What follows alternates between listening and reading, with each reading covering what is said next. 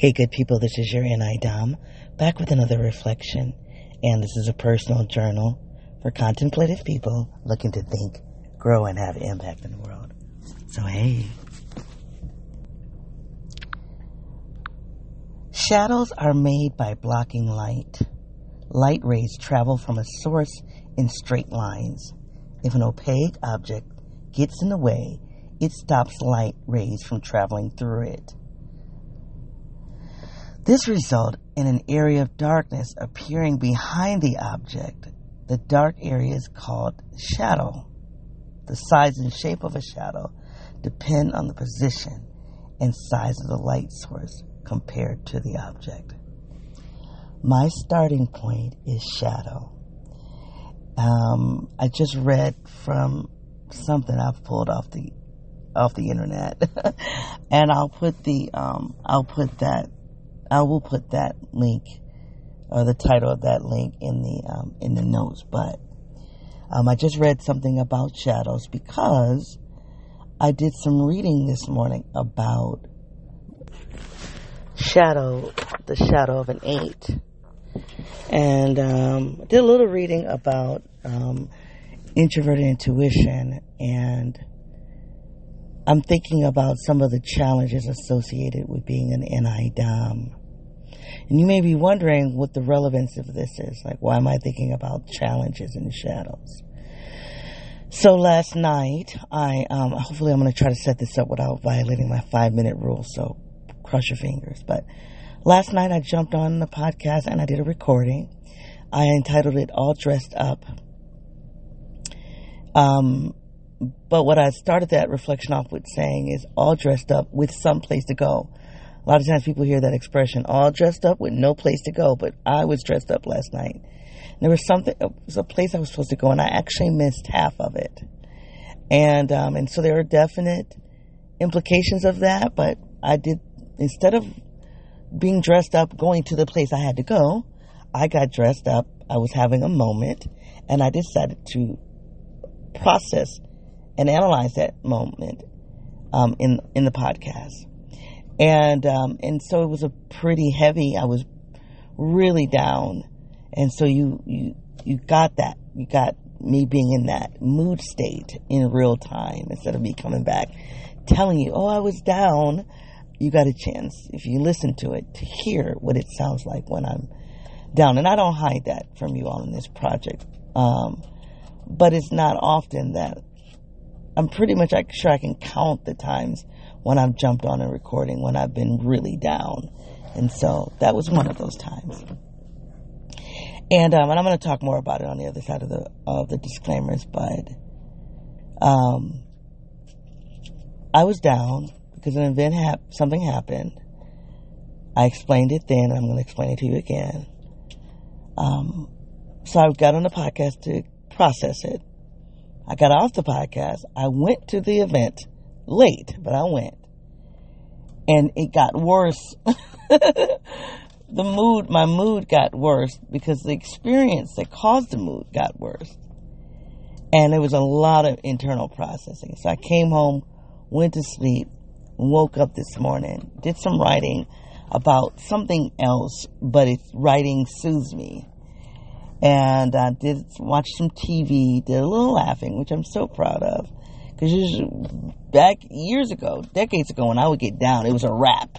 I would just be down for days, not weeks.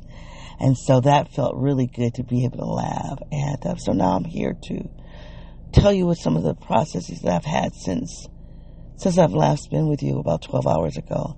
And I think it has something to do with shadows. Or if not, I want to do something about shadows. So that's a better way of saying it. Hey, if you're new to this project, this is a personal journal where I process my inner and outer worlds. I do so by using personality theory. The two theories I use the most are the Myers Briggs and the Enneagram. Pushing those two systems together, I identify as an INTJ8. I also identify as an African American woman from a lower socioeconomic background and from intergenerational trauma. I'm a trained and practicing social scientist and educator of about 30 years. Half of that time has been in leadership.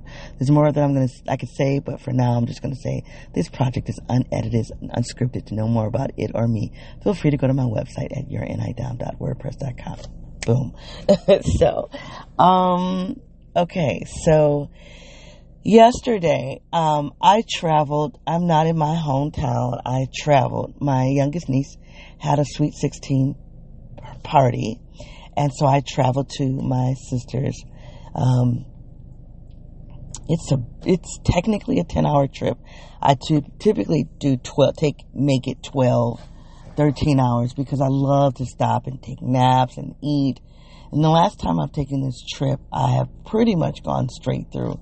Yesterday, to this trip, I did take a little bit of, um, I took a little bit of a nap, two breaks. But anyway, so I got here, and all all things were working well. Pretty felt pretty good.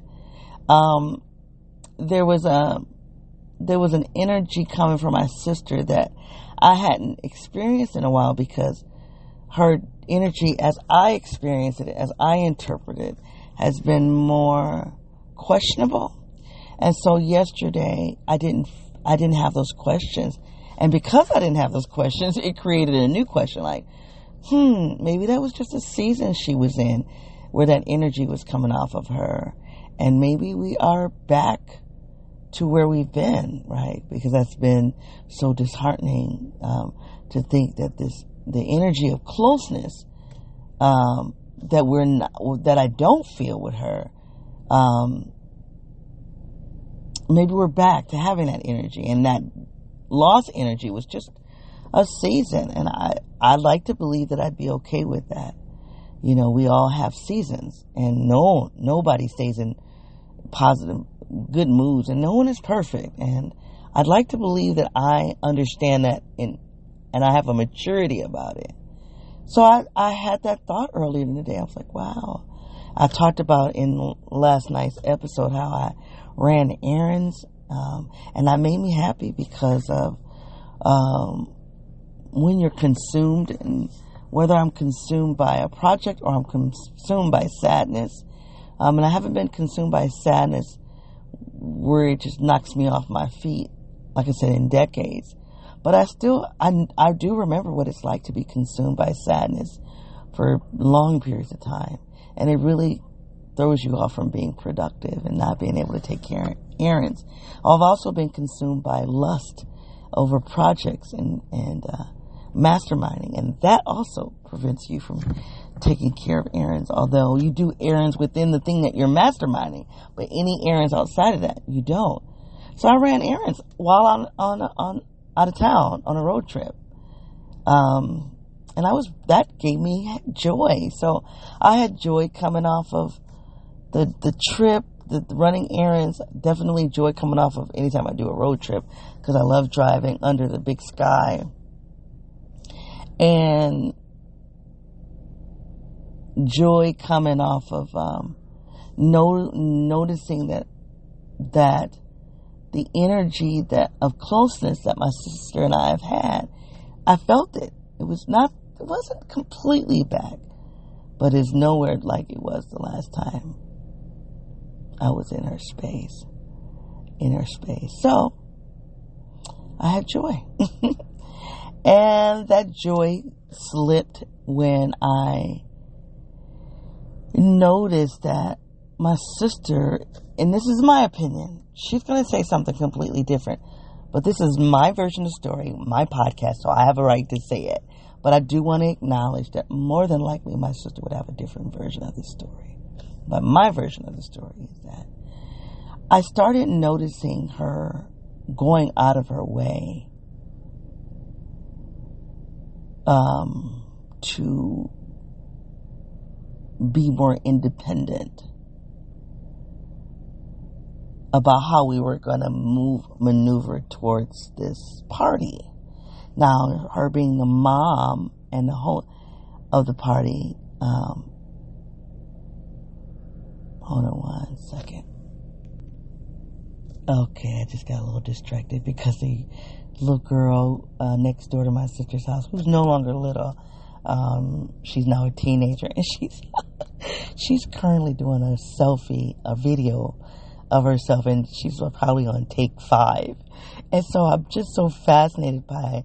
I've just read an, a short story with students, some students about like social media and how it really has infiltrated our culture and kind of what it means. And so, like right here in front of me, I'm watching this young girl illustrate some highlights from that story I read with my students. So anyway, let me um and she doesn't know I can see her. She she would be so embarrassed if she realized somebody could see her doing this these um and it's uh, she she's in character if you will so i'm now turning the other way so that i if she does look up and see that i'm in the car she won't have to see me seeing looking at her but anyway so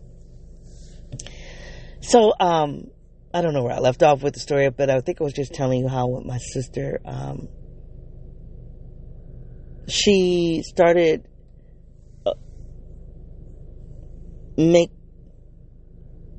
she was acting as though she was going to this event by herself.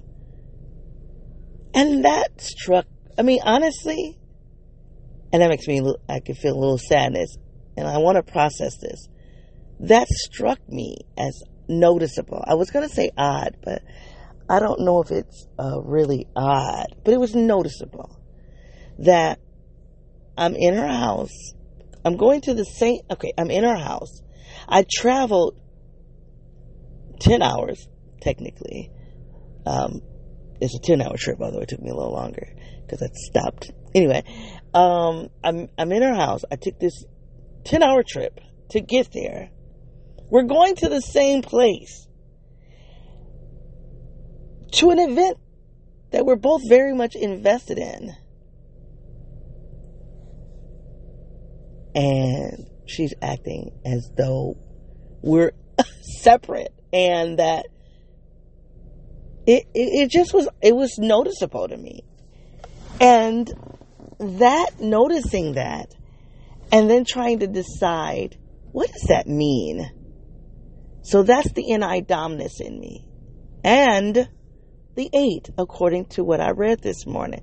And and and, and these texts that i've read this morning i've read many times that's why i travel with these books these are i, I didn't bring all I brought, there are about five books I travel with. I brought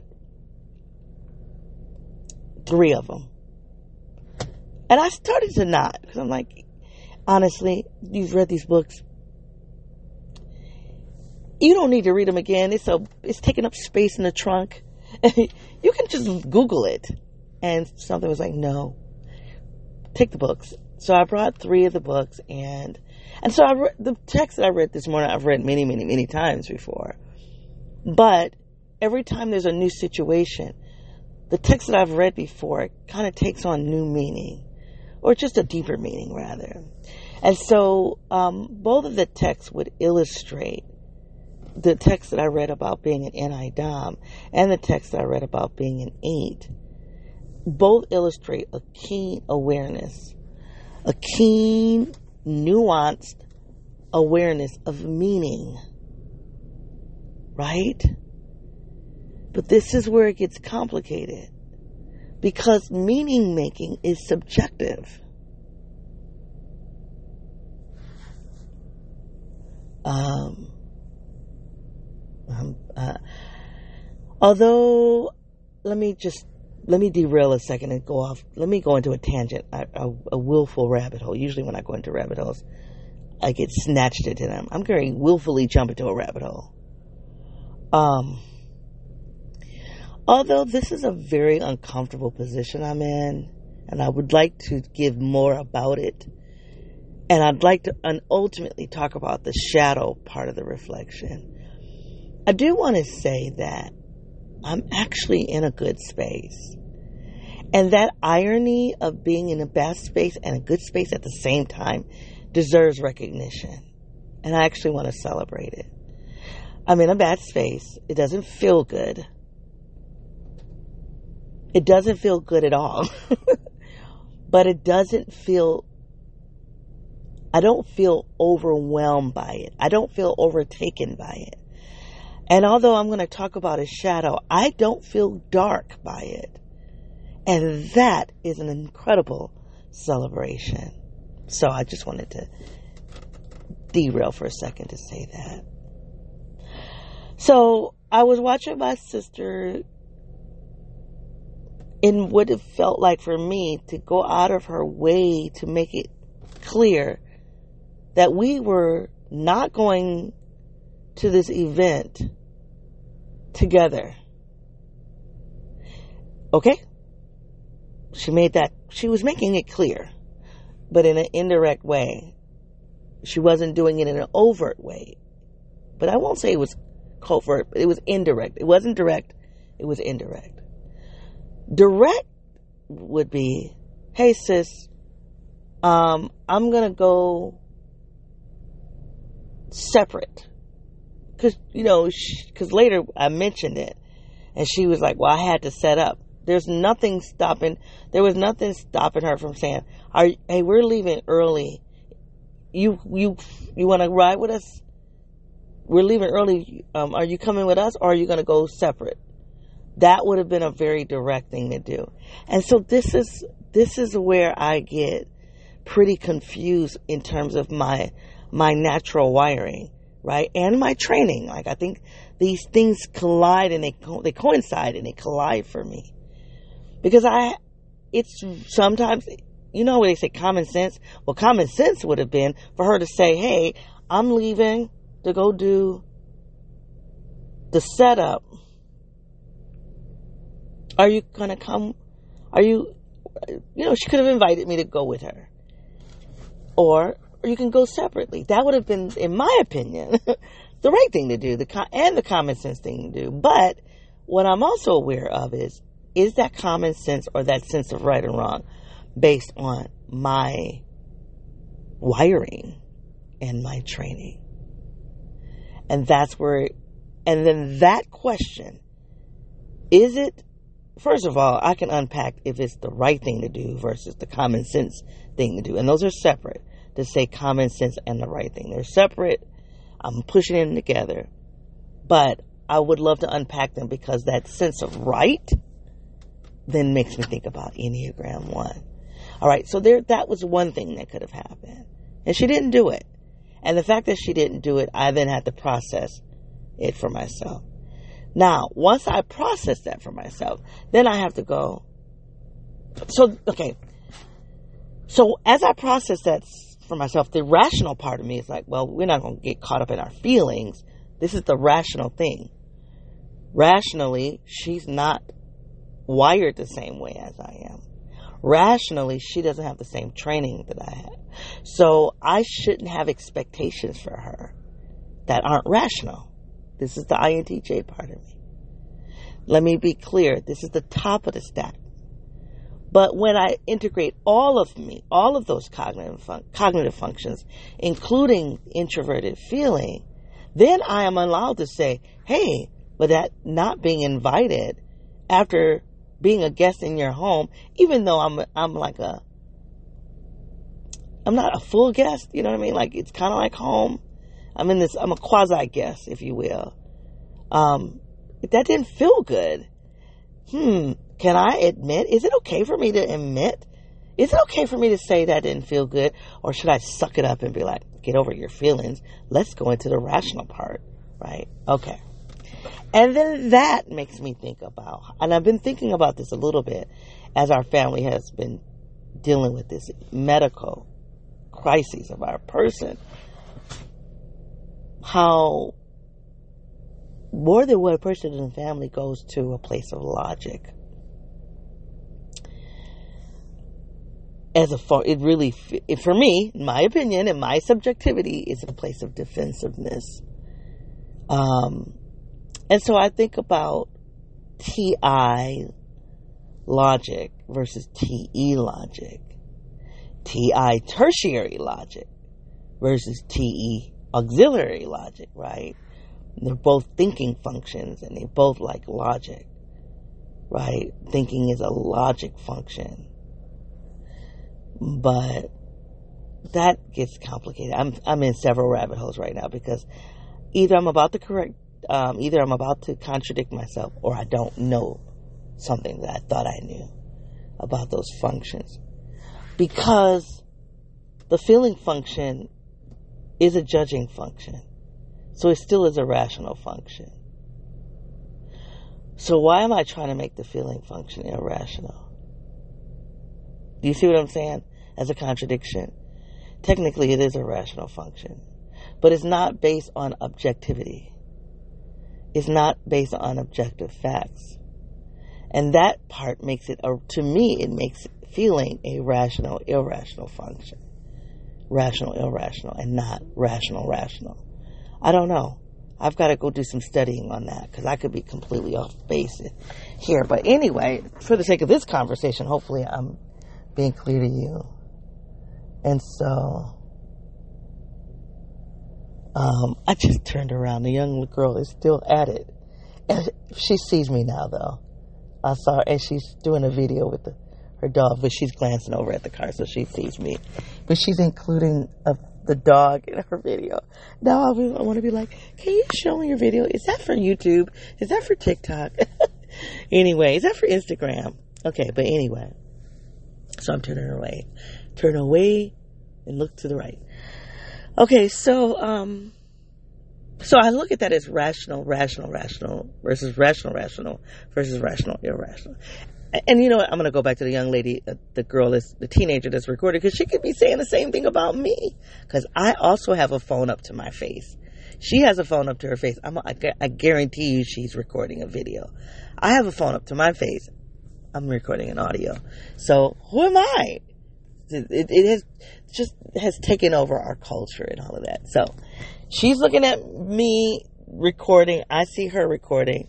Okay, that's just that's just social science. I mean, I really wanted to grab that moment and analyze that because we really are in a different era, um, and how social media has really penetrated our physical reality. Um, so anyway, my sister could have, in my mind, my sister could have done it. The fact that she didn't do it, make, and the fact that I've done a lot of work to be healthy and to be rational, to say, hey, she's operating from a different set of, uh, set of rational judgments. And then when I accept that, then I silence my emotions, like I, I just push them back, and really I discredit them. I silence them, and then I silence myself. And that's one of the things that I noticed last night when I finally went to the event. It was odd. It was so, I was so odd. My silence and my subduedness, it was like I was subdued. I was resigned. I was, there was a, a, a spirit of resignation on me. And that's fundamentally different from who I am. And last night in my recording with you all, I started talking about, I, I, tried to go back to this idea of the sexual eight and the fact of me not being in the sexual eight part of me could be problematic. And I was just, so after I did the recording, I went to the event, to the, to the Sweet 16 party last night. And I was watching my, I was, I was literally observing myself in this subdued way. Um,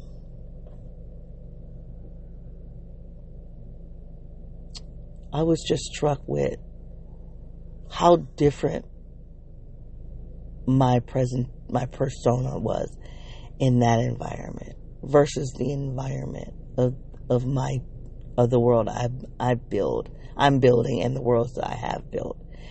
And I'm only in this subdued, resigned, oddly oddly reserved, distant manner when I am in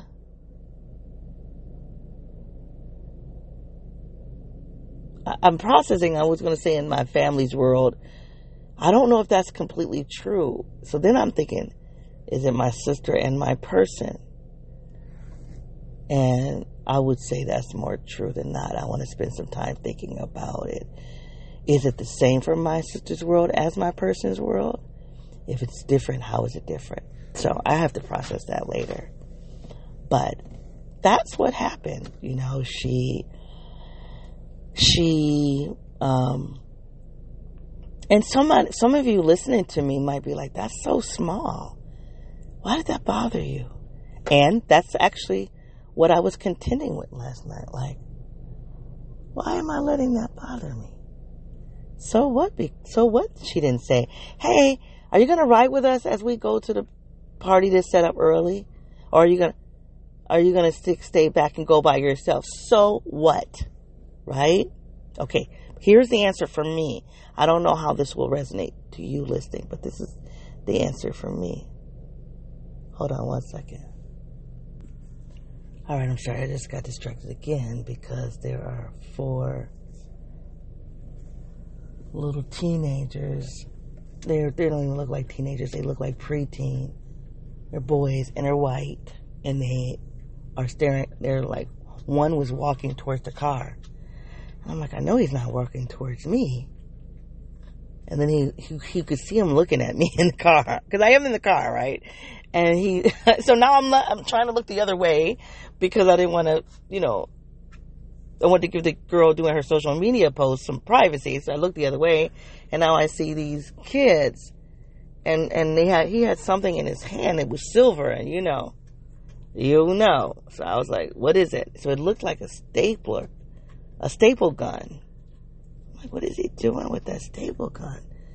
And then he's walking towards the car and he, he's looking at it. He's very hesitant and he turns around and he goes back to the group and they say something to him, and he try to he starts walking back towards the car.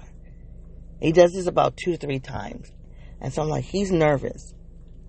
So what? So one of the other boys walk with him, and they walk up to this pole. This, so they're stapling something on poles, but I don't know why he would be hesitant to do it. So his friend gave him courage and he did it. Now they're walking. I guess they're going to find another pole, a wooden pole to staple. But now I'm curious to find out what what he stapled to the pole and why was he nervous. All right. oh my gosh. So moving back to the to the reflection, some of you are like, you really did not need to tell us that. All right, but it feels good to kind of de- to kind of distract myself from the, the the conversation. So,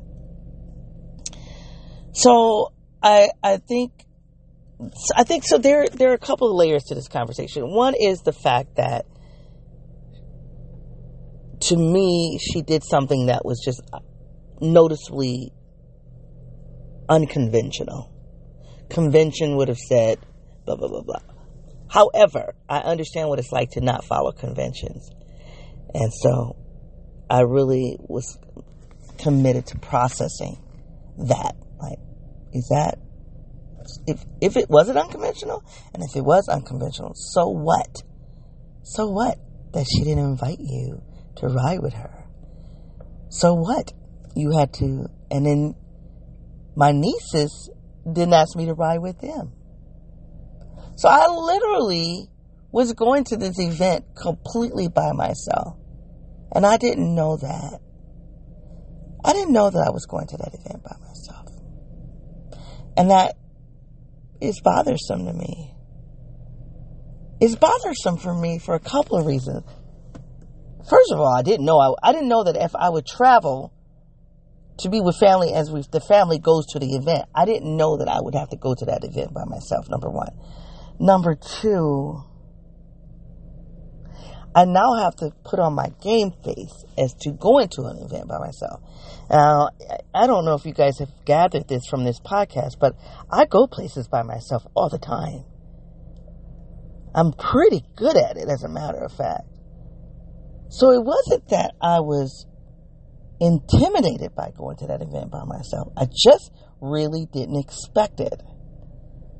And now I got to put on my game face to go by myself. And that leads to another problem. And I'm really going to start trying to get to the shadow part of the conversation. And really what's happening is I'm, um, last night I was having these feelings that I couldn't fully, I couldn't articulate, I couldn't put into words. And those words are coming to me now. That's what's happening right now. So, I didn't know that I was going by myself. Okay. All right. Now, that's part, that's, that's another part of the problem. But the other part is, now I'm going to go into character. And I say character because it's one of the selves. I, I did an episode about a month or so ago about we have different selves based on different contexts, right? Well, one of my selves is like my extroverted self. I've also done extroverted being an ex, uh, INTJ extroversion, right? So I've talked about I can do it, but I have never been able to do INTJ extroversion in the space of my family. I'm having some FI sensations right now. and It's giving me deep sadness. I've never been able to do that. Why not? Why have I not been able to do INTJ extroversion? Is it because INTJ extroversion is not a thing? I don't know. I don't know why I've been able to do it. And you listening to me, you may be wondering, well, how do you know you've not been able to do INTJ extroversion? That's a very valid question. Let's go back to subjectivity and meaning making. And this is something I'm not going to be able to explain in this pod, uh, in this episode, but I just hope you'll trust me. We have ways of redirecting people or directing people, redirecting them all the time as part of the social world. And when I've done extra, I, INTJ extroversion, I'm either directed in, moved into a different direction, re, recorrected, chastised, shamed for doing what I'm calling INTJ extroversion. And when that happens over a period, years and years, decades, the logic, a rational person will not do that thing anymore. Or will stop going into that environment. This is the problem of being inferior, excuse me, tertiary FI. Because tertiary FI, I could have those feelings, but those feelings are pushed into the top of my stack for me to do a bigger thing. And the bigger thing is not to attend to my feelings, believe it or not. The bigger thing is usually about something bigger. And for me, as an as an eight, as a social eight, something bigger in the world that will ultimately improve the social experience. So that thing that caused discomfort for me never really, really resonates in terms of self preservation. Um, it, it, it, it, it has in the last five years. I'm gonna roll my window down. It's getting hot, and I'm having some emotions right now. And the reason why I'm having emotions, I believe, is because, you know, this continues to feel like a conversation that's on repeat. And yet it's not. Because this is a part of me that was never developed, was never parented, was never encouraged to be take, to take care of myself, to validate my to validate my feelings, to validate myself as a social being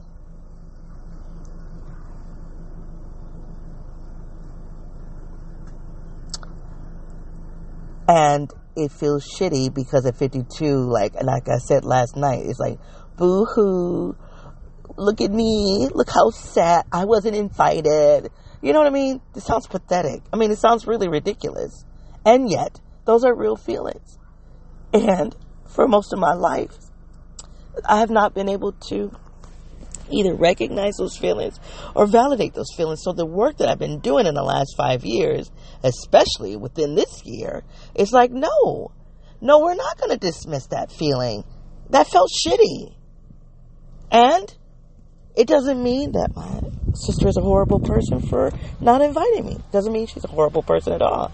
But it still felt shitty. And uh, to embrace those feelings. Not take those feelings and do something big and write and write create a theory, right? Create a system, create a process, build a structure, write a book, right? No. It means taking care of yourself. Because, and this is what I said last night as well, the self-preservation part of me that has been that's been healing is like no no, it didn't feel good. And no, you're not going to have a fight, an argument with your sister because she didn't freaking invite you to ride with her to a party. No, you're not going to do that. But what you're not going to do also is you're not going to invalidate that that felt pretty shitty. You're not going to invalidate it. Now, this this resolution to not invalidate a feeling is so new. And one of the other textbooks that I have that talks about social, actually, two of the books that I left at home. Um, as a matter of fact, I'm sorry, I left three of my staples at home. I brought two of my staples, and I brought a new book that really needs to become a staple. Um, so I, I just wanted to clarify that. so in one of the staples that I left at home and talking about books, it talks about our sense of self is validated by the social environment around us. That none of us are who we are simply because of an internal being. Or in that spirituality episode where I said we were born, we we were spirit and we became we became flesh that that self is not just because of the spirit to the flesh formation. That self is also formed by this external world. And my external world has never freaking validated me as a social being in a healthy way. And that is a fact. And I'm saying that with a lot of passion. And yes, I will be honest. I'm trying to convince myself of something I really know Intellectually, I know this, but socially and psychologically, I have been raised to invalidate my own experiences. So, yes, it's an inner war. And that's what happened last night. That was also what's happened. After I got off the recording and I drove to the event, it was this thing. I'm like, first of all, I'm not, I'm not even able, I'm here by myself, but I'm not even able to put on my game face because almost everybody here, none of these people are people. They're not strangers. But these are people from the world that was created outside of my wellness. And I think the other piece that's happening, and it's probably more, but the other thing I want to say right now that's resonating that I know came up for me last night is I'm tired and I'm done. I believe I'm done. We'll see. You and I'll be honest with you guys on this project. If I have to learn this lesson again, you know I don't like to have to learn these lessons on repeat.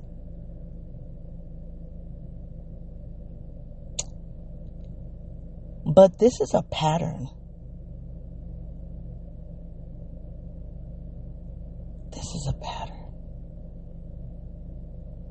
of me in the social world of these people. And I hope you guys trust me when I say this. It, it really is a pattern.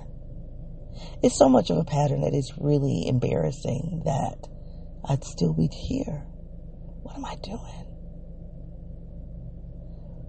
I'm here because I'm an aunt and I love my nieces. I love my sister.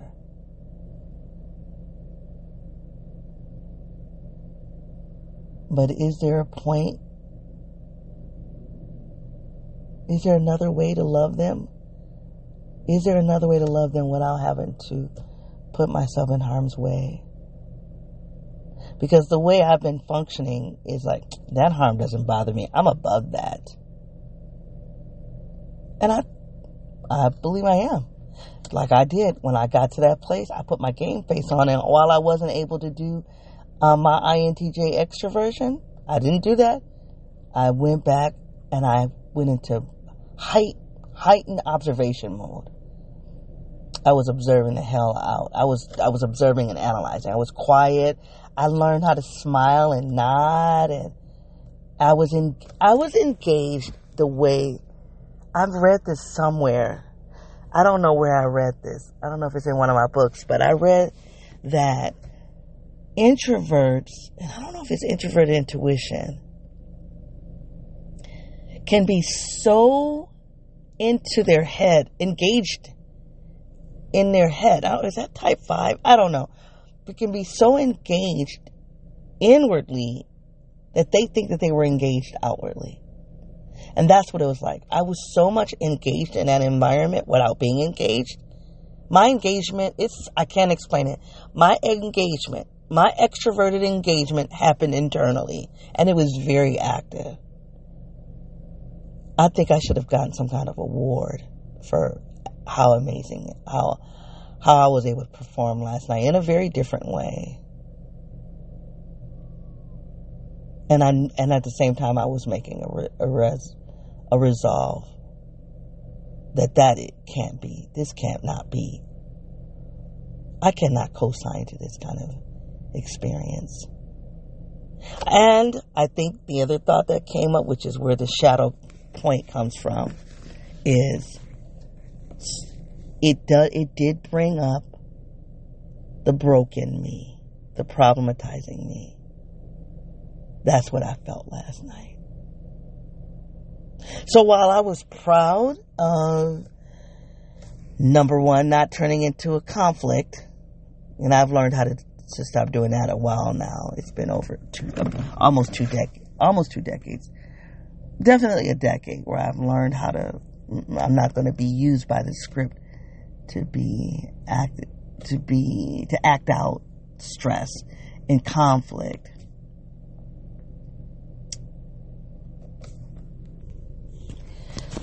I also wasn't going to be depressed because I couldn't do the kind of extroversion that I know to do as an INTJ, to do INTJ extroversion. I was blocked from doing that.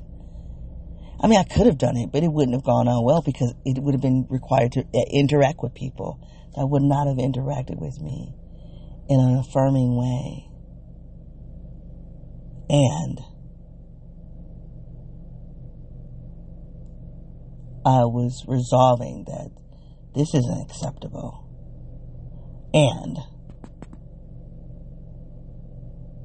I was just wondering about the pattern of me of having this kind of external conflict over and over and over again. I read an article yesterday morning that talked about conflict based personalities. And um, it is an article I wanted to process with you all. Um, and I've already, I'm, you should be judging me right now by these newsletters. And although I haven't released them, I still am saving the links. Um, so that at some point in the future, when somebody listens to um, these episodes and you hear me talk about the October newsletter, the November newsletter, now we're moving into the January newsletter, you can go to that newsletter and get those links. It's going to happen. Um, it's just it's just with everything going on. It's just not something I'm able to prioritize as I thought I would. Um, and I think uh, this is a side note, but I'm learning my my capacity, my bandwidth isn't as broad as it used to be, or yeah, or as it should be. And so I am tr- trying to do self preservation and live on my own and take care of myself on my own as a solo person. And I'm trying to get a business off the ground. And while I'm trying to get a business off the ground, I still have to work. Uh, um, well, I'm still managing multiple environments for revenue, and I'm dealing. I'm dealing with a medical crisis a person I love incredibly so, and yet that love has been so tainted and so harmful. It's a lot going on. So I'm not trying to be defensive, but like, please do excuse me for not releasing these newsletters. But they are being compiled. That I am doing still. Just haven't released them. But in that article that I read yesterday morning, it, I think there are like 10 traits. I want to just say roughly 10 traits of a conflict personality, con, a conflict ridden personality. And so as I was, I was like trying to be open for the critique. Like, am I just, am, am I on an, am I, as all the work that I'm trying to do to be healthy and well and to self actualize, if, am I at the end of the day still just broken? And I've done so much work to get out of that mindset that I'm broken. That's why I started seeing my heart coach. One of, no,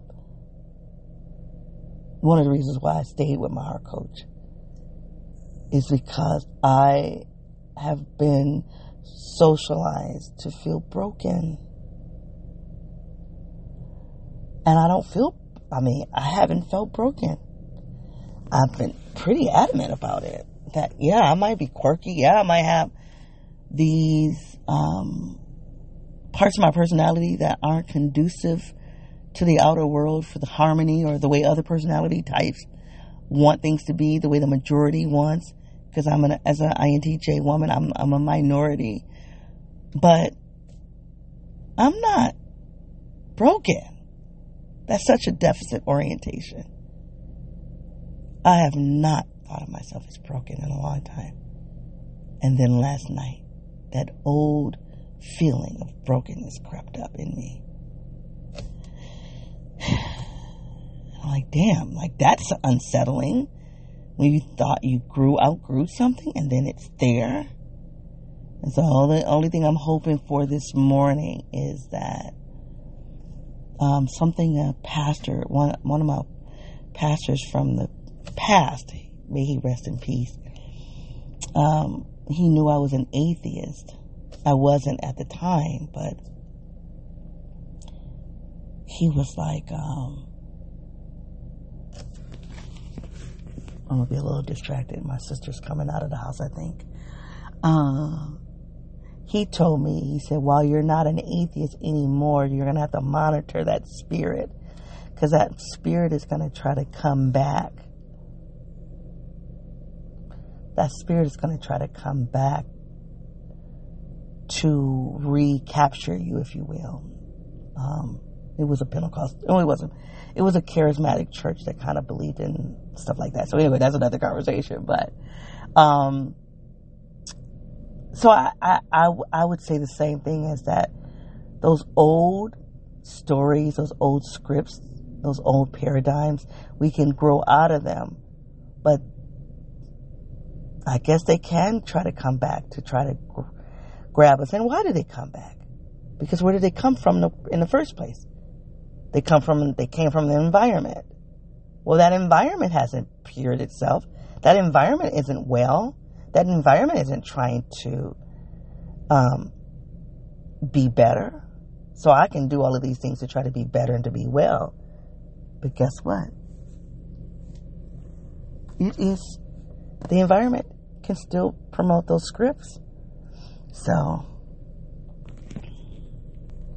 so I don't. I just had you guys on pause because I was my niece came out, the birthday girl came out, grabbing her gifts and it's all pink and glittery and all of that. I'm like, oh my gosh, she's such a girl.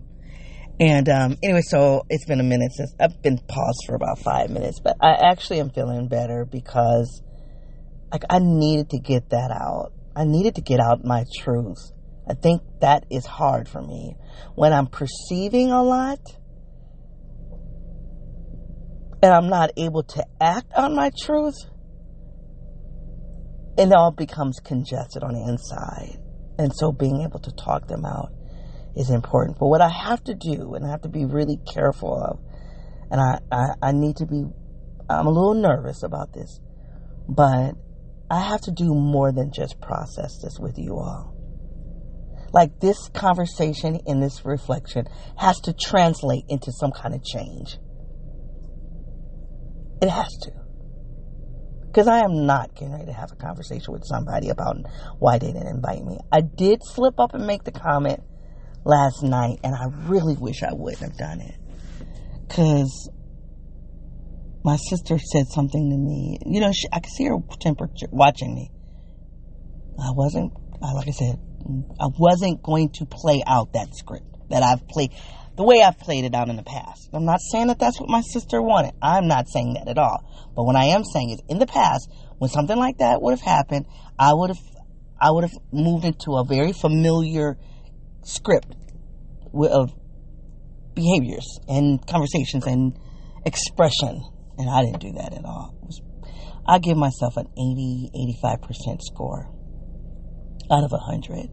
I slipped up when she said, We didn't know if you were coming. and I was like, Wow, I was left. I got left. And then I gave my sister the perfect opportunity. I tossed the ball right to her to say, I had to I had to leave early to set up for the event. And that's completely bypassing what the issue was. And this feels very familiar with my work with equity when I'm working with schools. So you say one, you bring up one issue and then you solve it. You give an answer to a, something completely different. I didn't ask you why you went early. I didn't ask you why you left early. I asked you why you left me.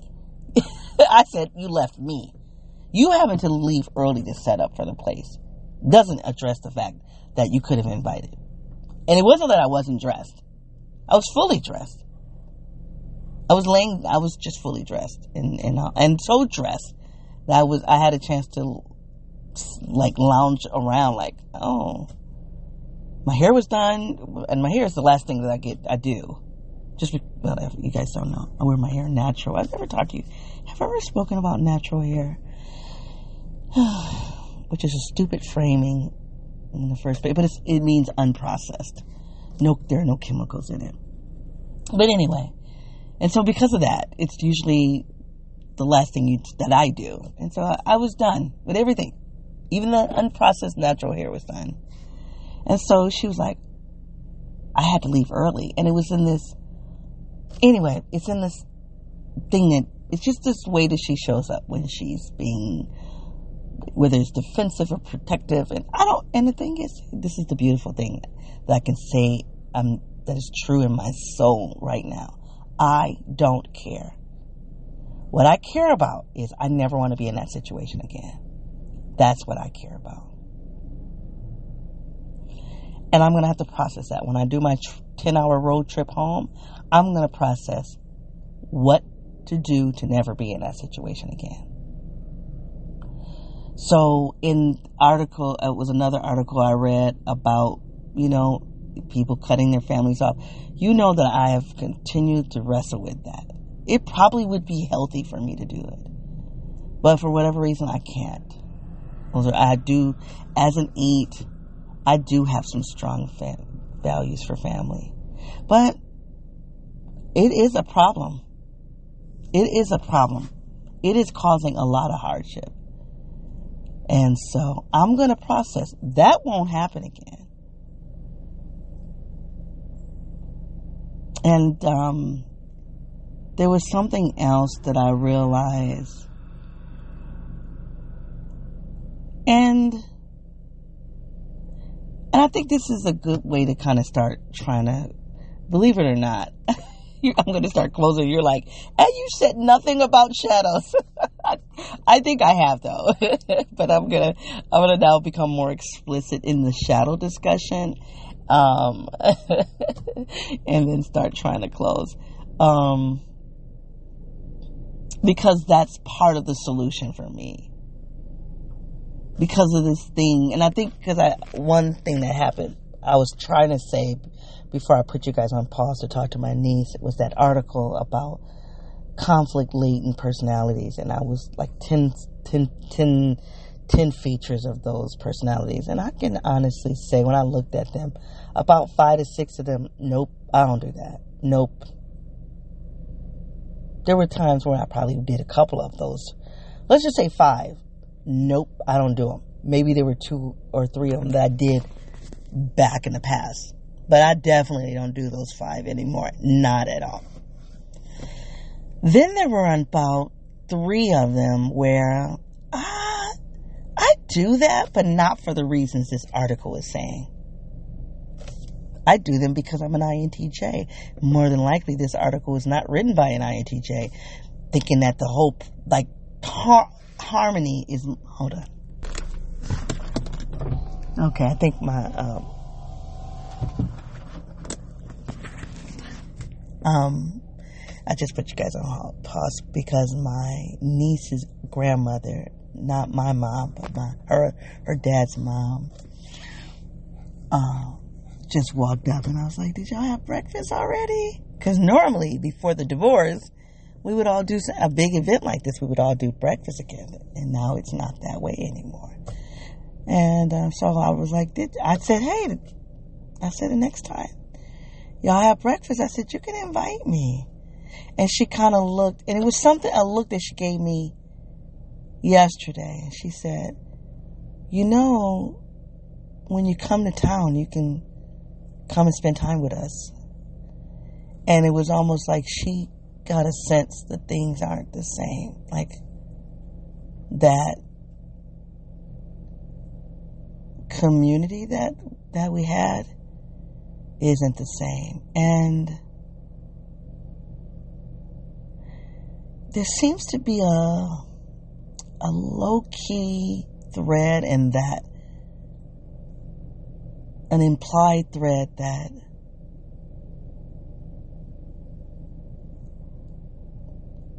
there's a reason why things aren't the same. I don't want to say it because I don't know for sure if it's that's true, but it, it almost is it was implicated. So,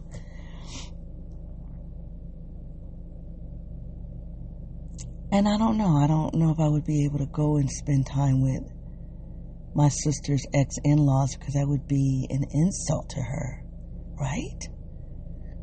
I don't know. My a good friend of mine that we talked on the phone a week up a couple of weeks ago and her ex-husband she was telling me a story about when she got divorced her sister would still go and do thanksgiving with in the house where her, so my friend left and her husband kept her ex-husband kept the house and so her sister would continue to go to Thanksgiving even though the at the house with her brother-in-law, her ex-brother-in-law, and to the point where her ex-brother-in-law got remarried.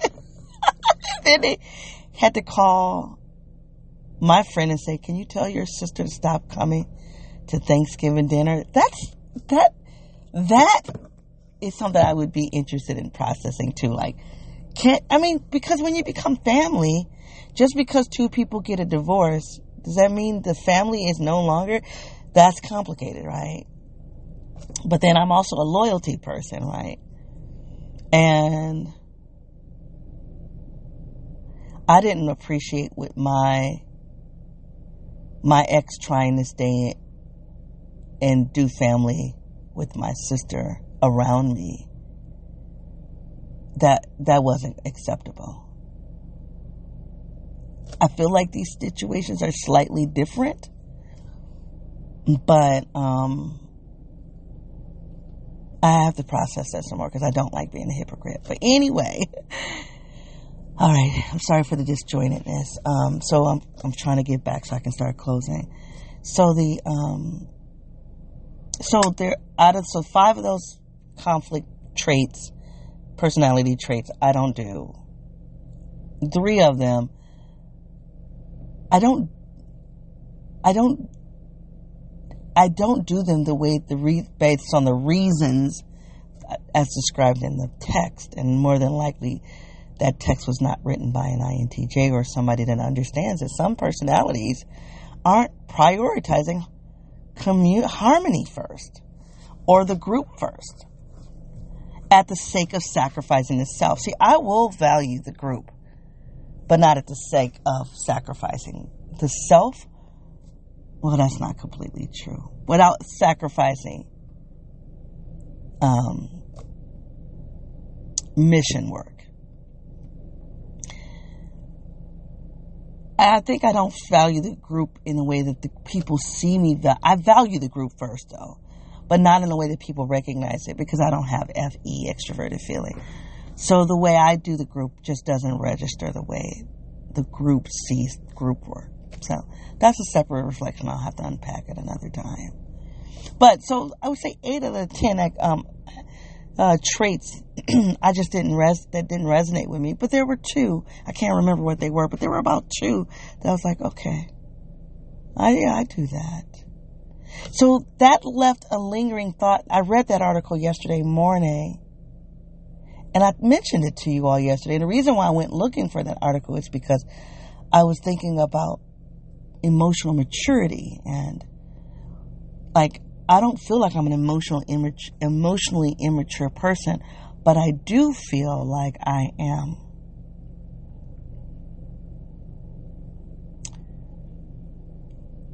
Underdeveloped emotionally. And they, I'm like, is that the same thing? Saying underdeveloped, is that the same thing as saying emotionally immature? feels different to me. So I went to go look up an article that would explain that.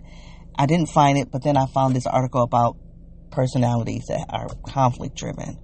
And so all of that was in my head last night as I was sitting off in this in at this party and for the uh, the bulk of the time I put myself at a table with somebody that was talking a lot and then I just sat there and nodded like a freaking bobblehead. I'm not proud of that. I didn't fawn. I'm proud of that because I said I was going to stop fawning in these spaces. So I didn't fawn. And fawning for me would have been like overly invested in learning about them and what are you doing and overly affirming them. I didn't do that. Because fawning has just been something very recent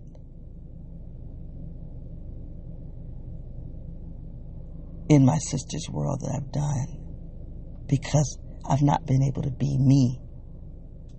And so I've not been able to be me and I'm growing. I'm not doing the conflict that I did in the past, but I'm not, I'm not belonging in this space. I'm fawning in it. And, uh, I didn't fawn last night. I bobbleheaded. I was a bobblehead, which I'm not proud of. And bobblehead I nodded a lot. I was actively engaged internally, bobbing my head like a damn fool. But I did not fawn. But while I was doing that, I was contending with Am I broken? What is this? Why am I here? Why am I here like this? Why am I having this situation? And the other thing, I was like, do you have this situation all the time? Yes, I have. I talked to an attorney yesterday. Yes, I um I do conf- I do confront injustices as an eight. I had words. I had some conflict with the principal of this well this place I'm subbing at. And truth be told, client number two, there was some tension there. I haven't processed that with you because I got called to do a project. They pay, they were going to pay me. I, did I mention this to you all? They were going to pay me a pretty sizable chunk of money to do nothing, to just show up and be present, but to not take action. And I was going to put like something is something is off with that. Are you just paying me to show up on a screen? Then you want me to show up, and, and it's an all white space. You want my black body to show up? That's all you're paying me to show up? Like, let's name that. And they didn't want to name it. But you know what I said? I didn't push it.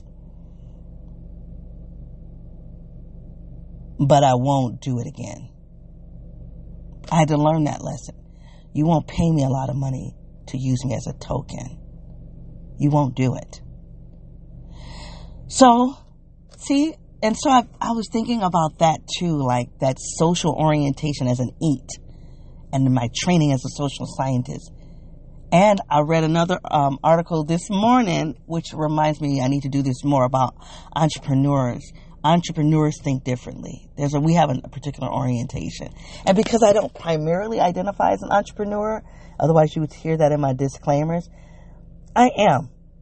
I am entrepreneurial. And so I do have the dispositions of an entrepreneur.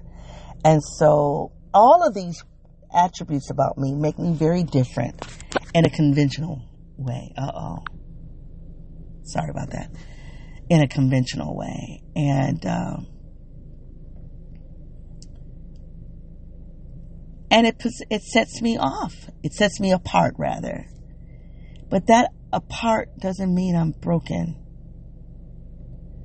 Nor should it mean I should sit there and be odd.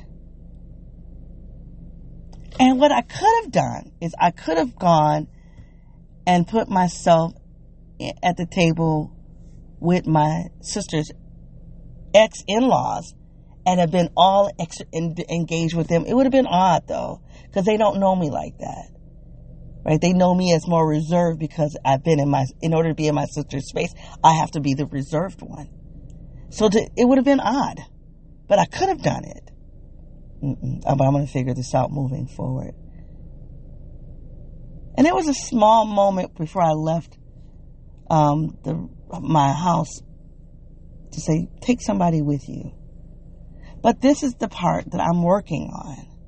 You know, I'm trying to build that social map. And by the way, that episode, Building a Social Map, I don't know what it was like for you all, but I listened to that on my way down and I might listen to my, I might listen to it again on my way home. It was really good for me because it really outlines the challenges of having a social world when you've inherited a map that told you that, first of all, a map about the social world that you don't subscribe to and positions you in that map as broken. So now I'm trying to do self social again after being out of the social, from being in a relationship that took me out of the social. I'm not putting that on my ex all exclusively, but that relationship pulled me out of the social. So now I'm back trying to build a social world for myself, having the wrong map, being having the wrong script about myself. I'm rebuilding all of that. And it is slow, but it is steady. And I'm going to stay the course. I'm st- and there's more to learn about who I'm supposed to be in this social world as it relates to my spiritual self, as it relates to my entrepreneurial self. And I'm going to take this experience, this birthday party, of not being invited to ride with in such a small manner, but it manifested as something really big.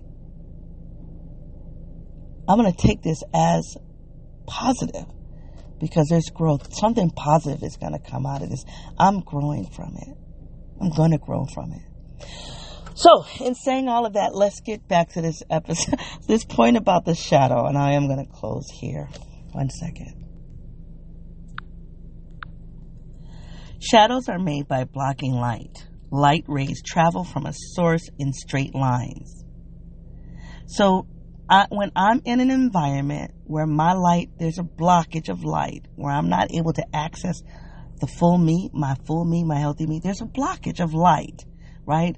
That then is going to create the shadow version of me. That's a, that's a no brainer. If an opaque object gets in the way, it stops light rays from traveling through it. This results in an area of darkness appearing behind the object. The dark area is called the shadow, a shadow. The size and shape of a shadow depends on the position and size of the light source compared to the object. So, how much of a shadow, uh, how much of a shadow is going to depend on um, how much of me am I walking into? Like the, the, the original source of me, and the original source of me is growing and blossoming because what? I've been growing and blossoming and healing. I've been accessing more of myself. I'm the light. Oh my God. I'm having a high sensation. I'm the light. And the more I grow and heal, the more I step into my own light. And then the object, uh, something will come and will prevent me from accessing my light. Oh God. Then there's nothing but the shadow. Let me read some stuff about the shadow of an eight for you, and I'm gonna, I'm gonna, I'm closing. I'm reading from Dr. Beatrice Chestnut's uh, book, The Complete Enneagram 27 Paths to Greater Self Knowledge. Um, I'm on page 108 of this text. Each type's shadow reveals the blind spots of the character, what they tend to remain, what they tend to remain asleep to as a part of their survival strategy and resulting focus of attention. People with type 8 personalities tend to ignore or minimize any data revealing their own weaknesses and vulnerabilities. This coping strategy works well early on in response to an environment in which they are threatened by powerful people who hurt or neglect them. However, however, when they reach adulthood, the shadow side of this defense can present many problems. As humans, we all have vulnerabilities, but eights learn to hide theirs, even from themselves, to build a life based on being strong, resilient, and invincible. As a result, eights can can be completely unaware of some of their own weaknesses, vulnerabilities, sensitivities, and challenges. And this part is a little hard for me to own because I don't think that I have been in denial about my vulnerabilities as relating to my family. Maybe there was a time early, early on But I think I was always aware that there was wounding that was happening because of the environment I was in, um, and that something was off. But maybe that was true as it related. To, it definitely was true when it was, when it was time for dating. Was no way I was going to be vulnerable in a dating situation. I could definitely see it there in friendships, um, in my profession, but that's not how I function in my intimate spaces with family.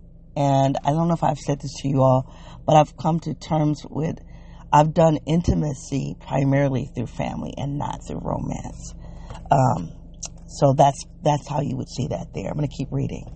Eights are naturally protective of beings they care about and feel responsible for. When eights call upon their own power in seeking to protect those they perceive as having less power, they often project their own vulnerability onto others. Being perceived vulnerability Uh, by perceiving vulnerability and weakness as attributes that others have, as experiences that are distant from and external to them, eights can separate themselves from their own vulnerable feelings and yet still act to address weakness. This pattern can reflect eights' genuine qualities of generosity and courage, but it can also be a way for them to remain unconscious of their own vulnerable sides. Now, this part really resonates with me because, especially when I'm working with kids, right, I'm fiercely fighting for them just like the conflict I had with the principal. And it was fascinating. He's tall, he's a man, and I'm looking up at him and I'm like giving him eye contact. And I'm not doing it like with a frown on my face. I'm very calm, but I'm standing, I'm holding steady, and I'm taking him to task, like asking him questions, probing, questioning him. And I'm like, and I thought about later, like, that's so eight of you. That was just so eight of you, right? That's all in the fight for justice for kids. So, what this paragraph that I just read says that we take the vulnerabilities that we do feel, we project them onto others, and then we fight for other people. But our fighting for other people is really fighting for our own vulnerabilities. But we're not going to acknowledge that we're vulnerable. So I, that registers for me um, in terms of a type 8 shadow. I'm going to keep reading. While 8s are strong characters, they often don't see or know the impact of their strength the actual nature of the influence they exert on others may be a blind spot for them. They can intimidate others without meaning to, and they can bring much more than the optimal force to bear on situations.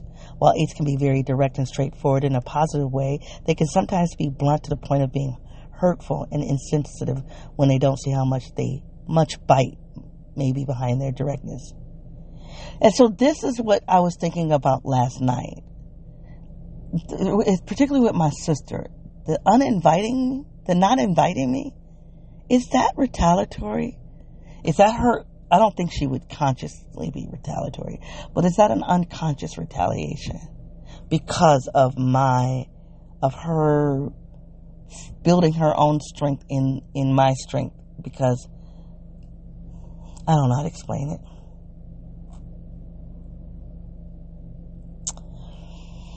But in me not knowing my own strength and not knowing how I project that strength out, um, how do I go? Eights can intimidate others without meaning to. And so in her pushing out from that intimidation, her doing which, you know, her not inviting me or the other things that I find that she does as unproblematic. What if she's doing that as a reaction to me? And that's fine. But I'm not going to settle there and accept it. We could talk about it because I'm I am generous and loving. So if if my if I believe I'm generous and loving and it's not coming across as that, is if it's coming across as intimidating, um, bullying, dominating, then we need to talk about it, right? Because and that's where the fawning happens right? Because I'm trying to compensate for the fact that I might come across as dominating. So now I'm going to be fawning, you know, and oh, look at you and you're amazing. Uh, no, just no. No. So it isn't okay for me in that shadow function to be dominating, right? And to be a bully. It is not okay. But it's also not okay to be, to overcorrect and to go into fawning and to put myself in, in harm's way when somebody is reacting to what they perceive as my dominance. You understand what I'm saying? So I don't know. I feel like I feel like I've gotten to the end of the reflection. It feels good for me. I don't have a way to neatly tie it up. Um, I definitely think this that notion of uh, that old spirit of problematizing myself that did come up last night. I think the question around um, who am I going to be when I'm in these social settings with my sister? Like, who am I going to be? Who am I supposed to be, and what what am I supposed to do in that? Um, continuing to work on building my social map and continue and based on my authentic self. And one of the things I thought I was going to talk about, but I didn't, I thought I was going to have to build a social map based on the shadow part of me. That's exactly what I thought I was going to have to talk about. That I need to build a social map that accepts the shadow part of me. And even that doesn't sound right, right? Because we're not supposed to strive to be in the shadow. So why would I build a system based on a shadow part of me? But I thought that's that's I literally thought that was was what was going to come out of my reflection. But the opposite, related to that, but the opposite is building a social map based on the light part of me and to not have those obstructions of my light. That's what it's about. And I can see it. I can see it so clearly. I yet just don't know how to do it. And I'm going to keep struggling, you guys. You know, this whole season I'm talking about social. It's just tough. It's tough as hell for me as an INTJ. I don't have a choice but to keep pushing forward and pushing through it. I deserve it. And I'm like, I just think about the social life that I had. It was a small window of my adult life where I was in control of my life. And this is after I had left home I had started my career as a teacher and I started building friends that were a match to me. And then I moved because I was searching for something cultural. So I started finding myself, but then the friends were all white. And I was missing my cultural connection. So I moved to a place where I could get the cultural me and the intellectual me and the spiritual me and the quirky me as a bundle and I didn't have to parse those out. But when I did, I didn't, I couldn't survive in that. And so I've been thinking about, and I don't, don't, don't freak out, uh, but I have been thinking about uh, job searching, partially because, um, because as, as in leadership, there's a only a window of, of, um, of the year. There's a small, maybe two months of the year where those leadership positions are really posted. And I, in order to compete for them, I can't miss it. So I'm just going to go about it. But um, I'm, I really want to go after positions that will allow me to continue to do the, to give me the flexibility I need to, to, to build a business. Um, but I don't know if that's really the right thing to do because the business has to be first. Um, although there's something that I do get from being employed, there's something social I get about being employed. But, um, and I don't want to say more about that because I need to work it out. And now you listening to me, you might be like, what is going on with you? Like, yes, it is being bivocational, being employed and self-employed. Um, there's a part of me that still wants both of those, and uh, and I'm still working it out. But Whereas before I was employed and self-employed second, that's not how I prior. I'm, that's not the stack anymore. Now the stack is in self-employed first, employed is secondary. Okay, if at all. So um, I'm going to continue, to, and in terms of looking at that arrangement, and like I'm probably going to move. I'm probably got to leave I'm probably going to have to leave and find a new place in the world. The world is so big. There are so many people out there for me to keep settling for that environment where I was wounded. I just keep settling there. And partially because I just don't know. And maybe I should just just go on a just take some years to just go and explore different environments to find people that are more in alignment so that my light can fully shine and I don't have to be in a shadow version of myself. And then when I'm in the shadow version of myself, then people are justified in acting shitty towards me because no, just no. That's not gonna, that's not, I'm not accepting that. That is not my reality. That is not my truth. It is not. Hey, you guys, if this reflection has had any value for you, please give it a heart or a like or thumbs up, whatever is available in that platform that you are listening to me on. If my conversation about shadow work, um, I mean, really, even though I didn't really talk about the, that quote from the Google machine, all of that discussion at first half was about me trying to breathe in the shadow and what it's like to have relationships in the shadow. Trying to heal in the shadow. That doesn't even make any sense. Trying to be more of myself in the shadow. None of that makes sense. But that's what I'm trying was trying to do.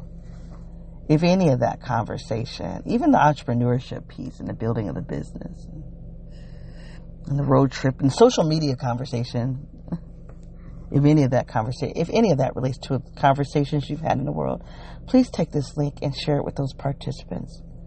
You know, and do the do a kind, smart share by saying, fast forward to this section.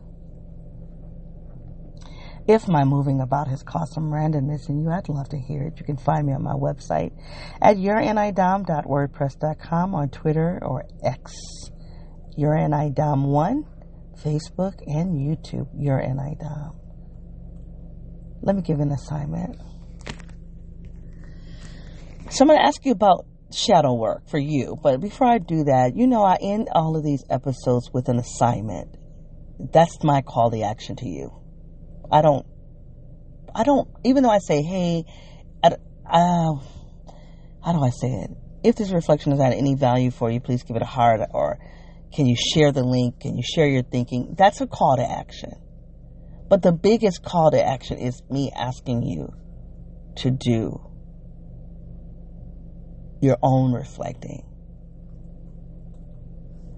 Um, I do want to let you all know that when you share the episode, when you share this project, especially when you share it in relation to uh, conversations you've had, related conversations you've had in the world, that helps this project it helps me in this project and it helps me as I move towards more being in my own light because it's bringing more, it's putting me in proximity with people who think like me, right? I'm assuming you keep coming back because there's something about my conversation that resonates with you. And that's what I'm asking you to be mindful. That is my ask of you. To put me in front of people who relate to me, who you think relate to me. Because I'm looking for people I can relate to. So that is my big call to ask. I'm going to try to do better at reminding you all that that would be really helpful for me, okay? But getting back to the assignment for you, um, what is your shadow? Like, well, in order to process what is your shadow, you've got to know what your light is. And in order to know your light, you need to know the full you. Who's the full you? The most optimum version of you. And when are you less likely to be that? What happens when you're not able to be in the fullness of your light? What gets in the way? That's the second question. Then the third question that's related to that what is your relationship to the thing that gets in the way of your light? What is your relationship to the thing that creates the shadow? See, my relationship is, is intimacy and love. It's the only part of my life that causes that. Because I'm in love with the object that, that causes the obstruction. Not romantic in love, but familial. Familially, if that's a word, in love. And then I, I linger there. What's your relationship with the obstruction? And then finally, once you become conscious of a thing, what you gonna do about it? Me and my ethnic talk, my first language. What you gonna do about it? All right. You guys, it's been a pleasure hanging out with you. Until I come back, be well. Bye.